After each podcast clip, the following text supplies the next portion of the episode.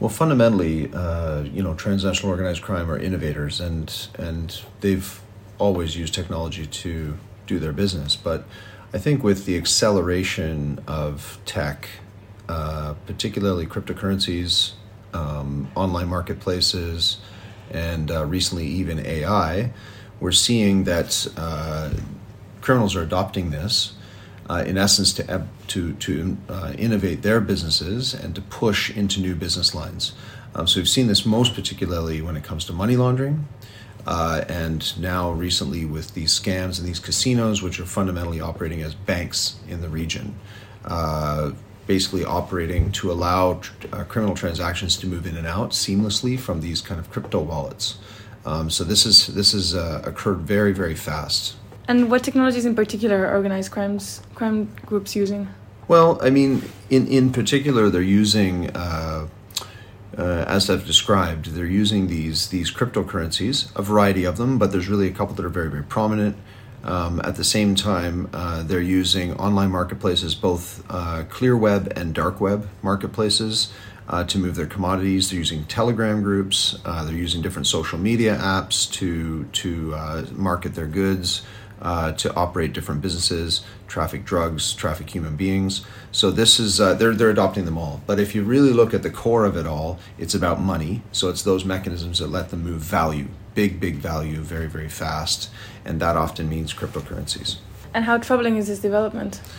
Well, it's really hard for uh, governments to understand. So it's, it's troubling on many levels, but I think fundamentally the capacities of the organized crime groups are often far, far ahead of the capacities of the governments in the region, particularly certain low capacity uh, governments um, those that we would call LDCs, less developed countries.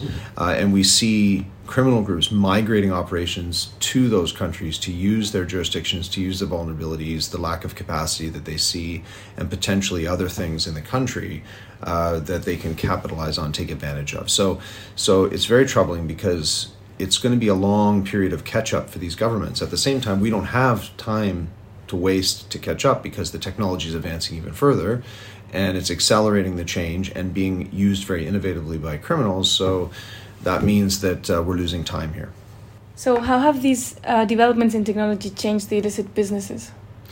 Well, it depends on the illicit business, but uh, for example, um, we've seen uh, online marketplaces for trafficking human beings. So we've seen people essentially sold, bought and sold online uh, in, you know, Facebook groups, uh, in dark web groups, um, even in Telegram groups. Uh, I think the one where you can see it most most pronounced, um, though, is around the scam centers, where people that are being trafficked have been forced into criminality. Um, so those innovations that I've described in cryptocurrencies and in uh, blockchain use and and other forms of, of online marketplaces and money capture, um, those uh, businesses have, you see a kind of a convergence of crimes there. So you see human trafficked victims there that have been bought and sold online. You see crimes committed online by those people. Uh, you at the same time see money laundering taking place in a very, very innovative fashion within that. This has fundamentally changed the nature of illicit businesses because it's accelerated them and has allowed them to expand and, and mushroom. Uh, the same is true of drugs, um, where we see drug monies moving in and fueling uh, money laundering, uh, and the monies are growing. That allows for reinvestment into more drug production or into precursor chemical production. So it's really fundamentally changing the dynamic, but it's also allowing for expansion, almost a supercharging of illicit economies within the Mekong subregion. How are criminal networks able to flourish with such impunity? if you come back to where they actually do their business, then you can see how they're able to flourish.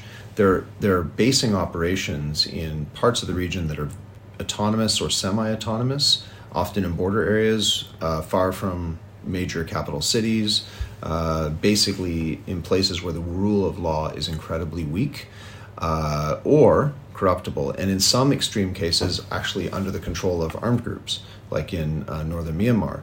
So basically, they're able to operate in these spaces where there is no rule of law or compromised rule of law, and so they don't have anyone to step in and stop them. So this is posing a distinct challenge for the uh, governments of the region, also even for the kind of regional group, the ASEAN group of states, uh, to address. Because how do you confront something that is in a place you don't control? And are authorities already adapting to this threat? Well, it really depends. We have a region here of vast diversity, so we have some of the highest capacity states in the world within proximity of some incredibly low capacity uh, states. Um, so, authorities, there's a, a, range of types of adaptation taking place. Some are trying to protect themselves from this, others are the places where the businesses are taking place, and they're not really adapting, to be honest. Um, in part because it's just so difficult to understand these crimes and the, the technologies you need to analyze and counter these crimes are very sophisticated and they're under resourced to do it. So there's a knowledge gap, there's a technology gap on the government side that needs to be addressed quickly and resourced quickly. Uh, and on the other side, you have technology advancing and innovations advancing very, very fast. So they're not only playing catch up, but they're losing time uh, right now. So authorities are trying we're trying to help but clearly there's a long long way to go before they're going to be ready to counter these things and this is the troubling aspect. They're they're losing control of the situation in certain parts of this region. Mm-hmm. But the will is there. Yes. So what measures can be taken to tackle this issue and what is UNODC's involvement? First and foremost we have to get states to we have to help understand help states to understand these crimes um, so we're doing analysis to understand it ourselves to inform our thinking and our programming. Um, but also, we have to help the governments to understand the challenges that they face. So, over the past few years, we've been looking at the innovative ways governments have been using, uh, for example, casino architecture and gambling infrastructure to launder money in this region. And we started that as part of a larger discussion with drug authorities of this region because a lot of drug money was being laundered. And they really embraced that uh, work and they were very supportive of it. Um, but then we've seen it mature and, and, other types of crime converge with this. Um, so, what we've been doing is getting states to the table to talk about the issue candidly. Um, we've had excellent conversations in one instance chaired by the government of the Philippines with us. Um, they are the lead shepherd on trafficking persons, and through that, we've agreed on a plan of action for ASEAN's the ASEAN group of states and China to address a range of elements of criminality. At the same time, we're talking with governments in Southeast Asia one on one about the capacity gaps that they have, uh, the needs that they have, and how we might help them. So we're having regional conversations to get on a, uh, to get to the same page on a range of actions that, that we can take and support, and then working with each uh, where we think we can uh, to help them. What could happen if the issue is not addressed? You know, this is a globalized crime now because we have uh, criminal uh, actors in certain parts of this region through technology, through the internet, reaching other parts of the world. Uh, and if if the rule of law, the absence of rule of law, and the places, the governance challenges of the places where these businesses are operating aren't addressed, then we're going to see these businesses continue to grow, to metastasize, to have global reach, to have to to defraud people or worse on other parts in other parts of the world.